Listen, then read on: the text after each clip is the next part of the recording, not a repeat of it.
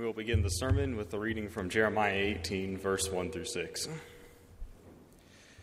This is the word that came to Jeremiah from the Lord. Go down to the potter's house, and there I will give you my message. So I went down to the potter's house, and I saw him working at the wheel, but the pot he was shaping from the clay was marred in his hands. So the potter formed it into another pot, shaping it as seemed best to him. Then the word of the Lord came to me. O house of Israel, can I not do with you as this potter does, declares the Lord? Like clay in the hand of the potter, so are you in my hand, O house of Israel.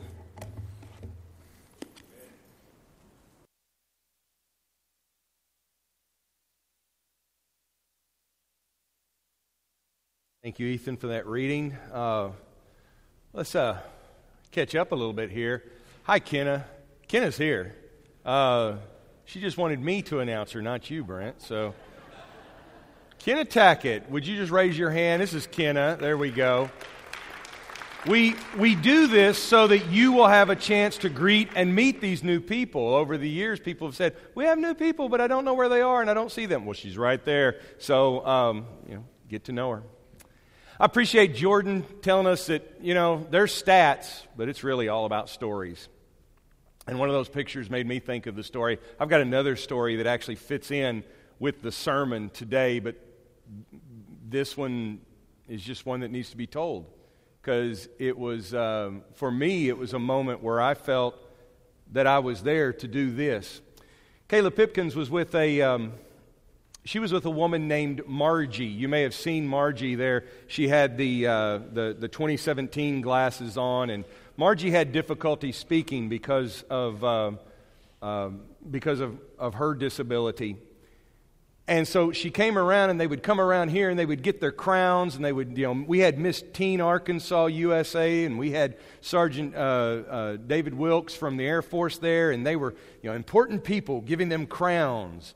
And then you had me and the shoe shine crew right over there, right next to them. We were just shining shoes. We didn't do any of the women's shoes. This is for the men. The women had the hair and the makeup. But Margie said that she wanted her shoes shined. And Kayla told me this. And not only did she want her shoes shined, but she had Nikes on. I don't know how to shine Nikes, but and they were beautiful. They were black, and they had a purple stripe on them, purple laces, and so I just said, I don't really know how to shine these, but I'll tell you what, I'm going to brush off that plastic there so that it's just as shiny as that pink, and I felt like I was doing something very important for a royal person when I was able to take that shoe shine brush off those tennis shoes. And then, taking each foot in my hand and then just say, there you are, And I said, I can't make it any better, but it's better already. You're ready to go. Those are the kind of stories that came out of this event. And what I really appreciate about this congregation and all of our friends, there wasn't one single erg of energy that went into doing something for us. It's right. See that banner up there? Making disciples for Jesus. Notice that second line. Who are eager to serve others. That was in action Friday night. Pray with me. Father, I ask that you would make us into beautiful things. That you will take whatever is warped and broken and crooked in our lives. Maybe what we don't even see. And that you will turn it towards your purposes. Teach us to be eager to serve others and to find the joy in that. And that in risking and losing like that, in serving others, we don't lose anything, but we gain so much. Father, help us to understand that day by day. You are the potter. We are the clay. Let us be pliable in your hands. May this congregation be yours to shape into whatever use you want it shaped into, and forgive us when we resist and when we kick back and when we are stubborn and unpliable. Keep working with us, God, because we want to be the vessel that you intend for us to be. In the name of Christ, amen. So this verse that Ethan read to us in Jeremiah 18, it's an image that is so simple and yet so powerful. The image of the potter and the clay. For Jeremiah, it's an everyday scene. This isn't as if God told Jeremiah, hey, I want you to go up to the special artist community where the people have these long beards and they wear natural fiber clothes and they sit around making pottery all the time because they were tired of the rat race in the city and they wanted to go live out there. That's what we tend to think of when it comes to pottery. I went to art school. I can say those things. And so, and I remember there was always the pottery and the ceramics over here. I had no idea what was going on in there. I was over here drawing, and what little I had to do with sculpture, I didn't understand it. My sculpture teacher would just tell me, he would say, I am not the teacher. The nature is the teacher. Go and learn from the nature. Nature is your teacher. And I'm like, I'm not writing these bills to the nature. I keep writing these bills to your university. And so I didn't understand any of this. But for Jeremiah, he doesn't have to worry about that. For Jeremiah, this is like going down to the shop, going down to the factory. The potter is someone in the community who's just making everyday things for everyday use. Spoons, bowls, little vases, just whatever it is, glasses, cups. Whatever he can make out of clay that becomes a useful item, that's what he's doing. So Jeremiah is just downtown and he's going to check out what the potter's making. And as he's watching the potter do his work, he's turning that lump of clay into something useful and maybe even something beautiful. But as it goes around on the wheel, maybe one side's thicker than the other, one side's too thin, and all of a sudden it all flops and falls apart. And so what does the potter do? He just pounds it back into a lump and he gets the wheel going again and he reshapes it one more time. Over and over until he gets it where he wants it to be. This image shows up. You see what I mean? It's so simple, but it's so powerful to watch that potter making something out of what is nothing more than a big old pile of lumpy, wet dirt. And this image shows up again. It'll show up in Isaiah. It shows up in Isaiah 45, and it shows up in Isaiah 64. It even shows up in Isaiah 29. Here's the simplest version of it, Isaiah 64:8. We're the clay, you are the potter, we are all formed by your hand. And you can go deep into this image, and what is it saying? It's saying that God is sovereign. It's saying that God can shape nations however He wants. It's saying that God will build up and God will tear down. Okay. But at its core, it just means God is the one who shapes, and we are the ones who are shaped. And every prophet and apostle that uses this image will put their own spin on it. See what I did there? Potter wheel spin. You like that? I just came up with that one. Anyway, but they'll put their own little touch on this, their own little meaning. So when Paul, for example, comes up in Romans 9 and he says, will what is molded say to the one who molds it, why have you made me like this? Has the potter no right over the clay to make out of the same lump one object for special use and another for ordinary use? It's a rhetorical question. Has the potter no right over the clay? And you're hearing Paul say this, and you say, of course he does. The clay can't say anything. It's ridiculous for the clay to be talking back to the potter and saying, hey, I'm a vase. Make me into a vase.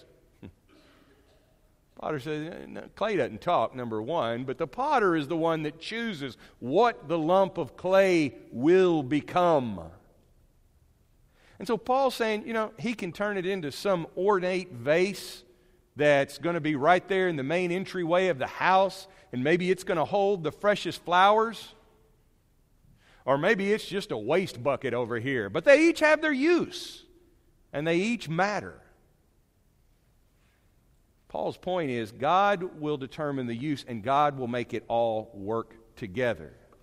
Paul, by the way, this imagery is so vivid and so meaningful that writers outside the Bible or writers close to the Bible will use it.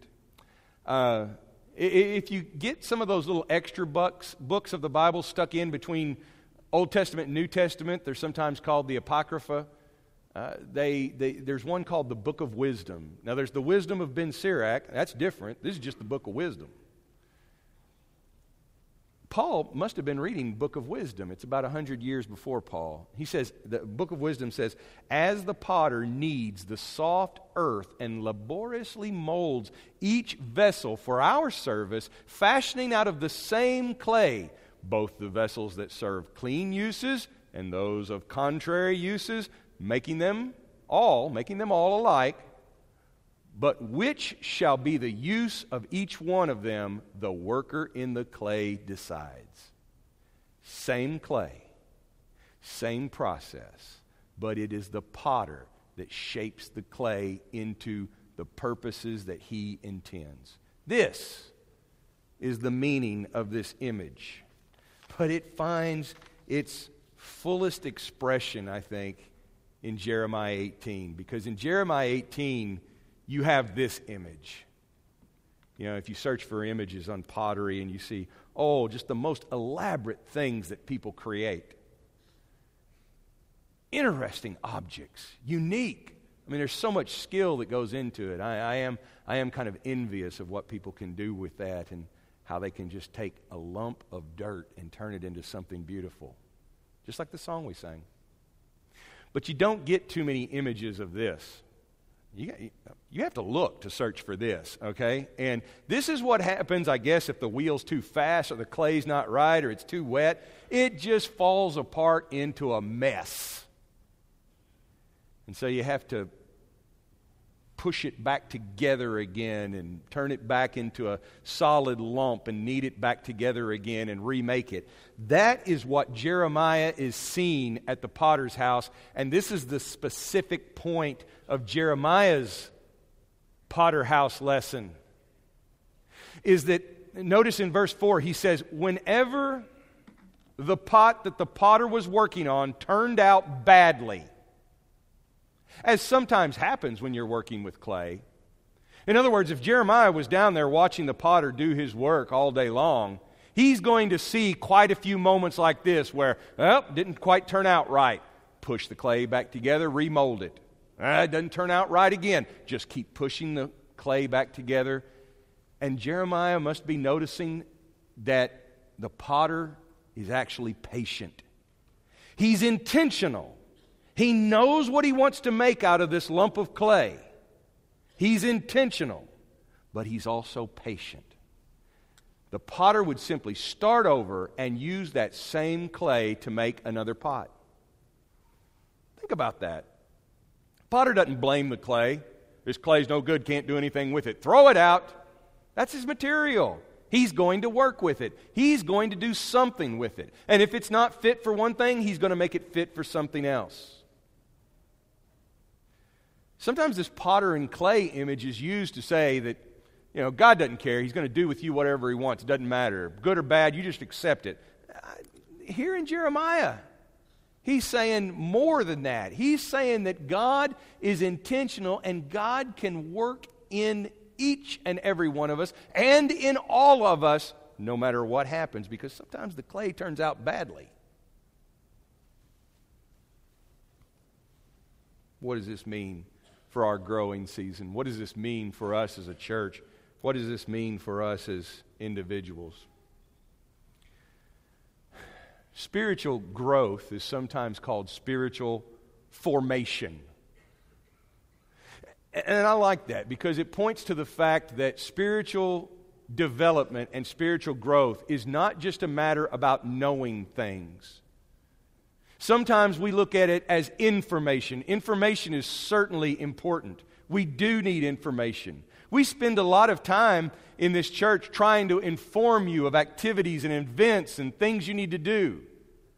But that is not the end. That's the means to the end. We want to inform you of those things so that you can make the best use of those opportunities so that you can become more like Christ and so that you can encourage others to become more like Christ. Sometimes we think that being spiritual is about having more information. Sometimes we may think that being spiritual is more about conformity and conforming to a certain standard of things. That's fine too, and it has its place, but only if it develops the inward person. In the Sermon on the Mount, Jesus mentions the law and what people would have known, and he said, you've heard it said, do not murder. He says, I'm going to take you a step further and say, don't be angry. This is how Jesus raises the standards.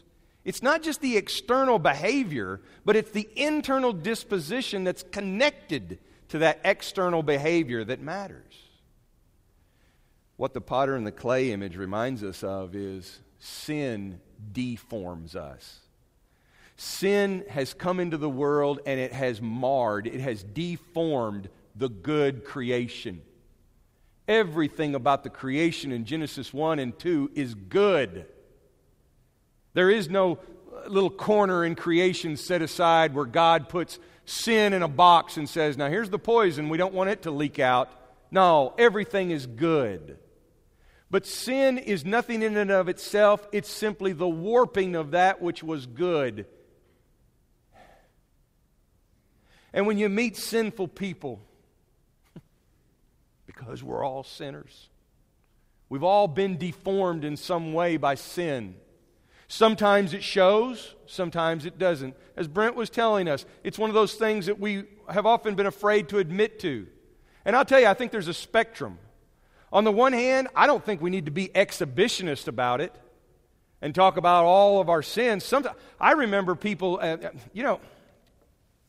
got to say this, Rick, you probably remember this. I remember going to these little youth functions back when I was young, probably when you were just getting started out, and Noah had just gotten off that ark and all of that, and he's like, boy, we got to start. So there's Rick and I back in those old days. But I remember they'd get these guys up there and they would tell us, why certain music was evil and all this. And I used to think, man, I didn't know that. I'm going to have to go to these youth events and find out just what music really is wicked, because I didn't know it until I went there. And sometimes you'd hear these crazy stories, and I'd think, man, I didn't know things were that bad. But I'm at a spiritual event hearing that. I think sometimes we can go too far with the naming of sin. And yet at the same time, we can go too far with never acknowledging it, and we put on a front, and we act like none of us are affected. And it sets up a standard. It sets up an artificial culture where we tend to think, well, certain people are more righteous than I am. Certain people are more important. This is what I loved about seeing the glimpse of the kingdom at the night to shine. Because the thing that I know about myself is that I've got some spiritual deformities. And it's really tough when people say, oh, but you're the pastor, you're the preacher, you're the minister, you're the man of God. Hey, I got two legs, and I put my pants on one leg at a time, okay? I mean, I don't see myself that way, and some of you don't, and that's good, and just keep that to yourselves. But for anybody else who does, I'm going to tell you, I'm just part of the club like you. And my real concern here is not how you see me. My real concern is how you see yourself. Because just as we were trying to tell people on Friday night that they are the creation of God and God loves them, I don't want any of you to walk out of here any Sunday, any day, and say, well, yes, but I'm so broken and I'm so spiritually deformed that God's given up on me, that God can't do anything with me, or I'm somehow insufficient to be what God wants me to be. Folks, that's the language of Satan. That's the work of the accuser, telling you who you are. Now, are you going to listen to him, or are you going to yield to the potter who will do with your life what he intends to do? God forms us. He shapes us. And as you go through your list of reasons why you can't do this or can't do that, and by the way, I want you to know, standing up here behind this pulpit is not the end-all and be-all of spirituality. You have not arrived when you come up here, okay? We don't want everybody up here. We want everybody out in the world living the kingdom life in front of other people, doing whatever it is that God has shaped you to do. And don't think that you've been so broken that God can't work with you. That patient potter sits there at the wheel, and he just keeps reforming that clay, and that clay eventually becomes pliable. So I'm asking you Don't give up on God, even if you've given up on yourself. God forms us and shapes us as He sees fit, patiently but purposefully. You see that word about formation in Galatians 4:19. Christ formed in you. Paul knew that that was the goal. That the Maker can remake us, that the Maker can take us from wherever we were and remake us. Think of Paul himself. He had all the credentials of a super zealot follower of God. Oh, he had the right training. He had the right education. He came from the right family. But Paul followed a religion that said, I will kill you for the sake of my God. And then he was reformed so that he saw that the way of Christ was, I will die for you for the sake of my God. That's a huge transformation. Talk about being reshaped at the potter's wheel. The Maker can remake anyone. He can remake any of us. He can remake any church. God's a creator, and He creates creatively. You know, I see that creative spirit in humanity. One of the things that I always enjoy seeing are people taking found objects or trash and turning it into something. Look at there. It's still giving light, that old light bulb. I'm going to do this one because it involves fire, and I got to do that. There's one that I don't think I'll do. That's just creepy. And but you know, somebody had an old pair of boots and a messed up pair of jeans and did something with it. That is just a simple one. This one reminds me of the song that we sang, God makes beautiful things out of the dirt.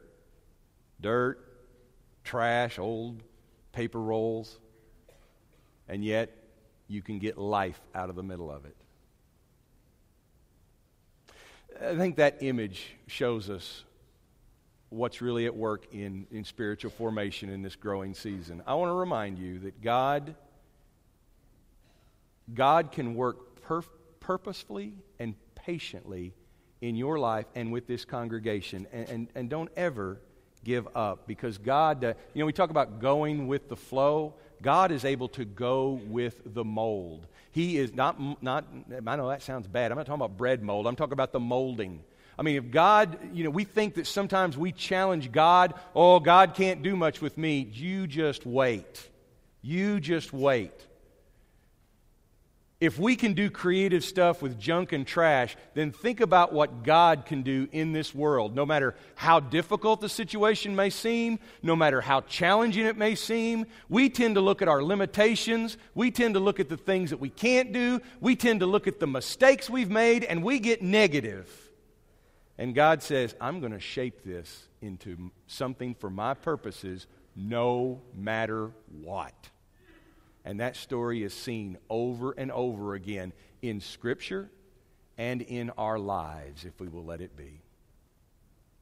I want to ask you to stand now, and if you want to give your life to the Creator so that He can shape it into His purposes, we'll be here to talk to you and pray with you. There'll be elders here and in room 100. Let's sing.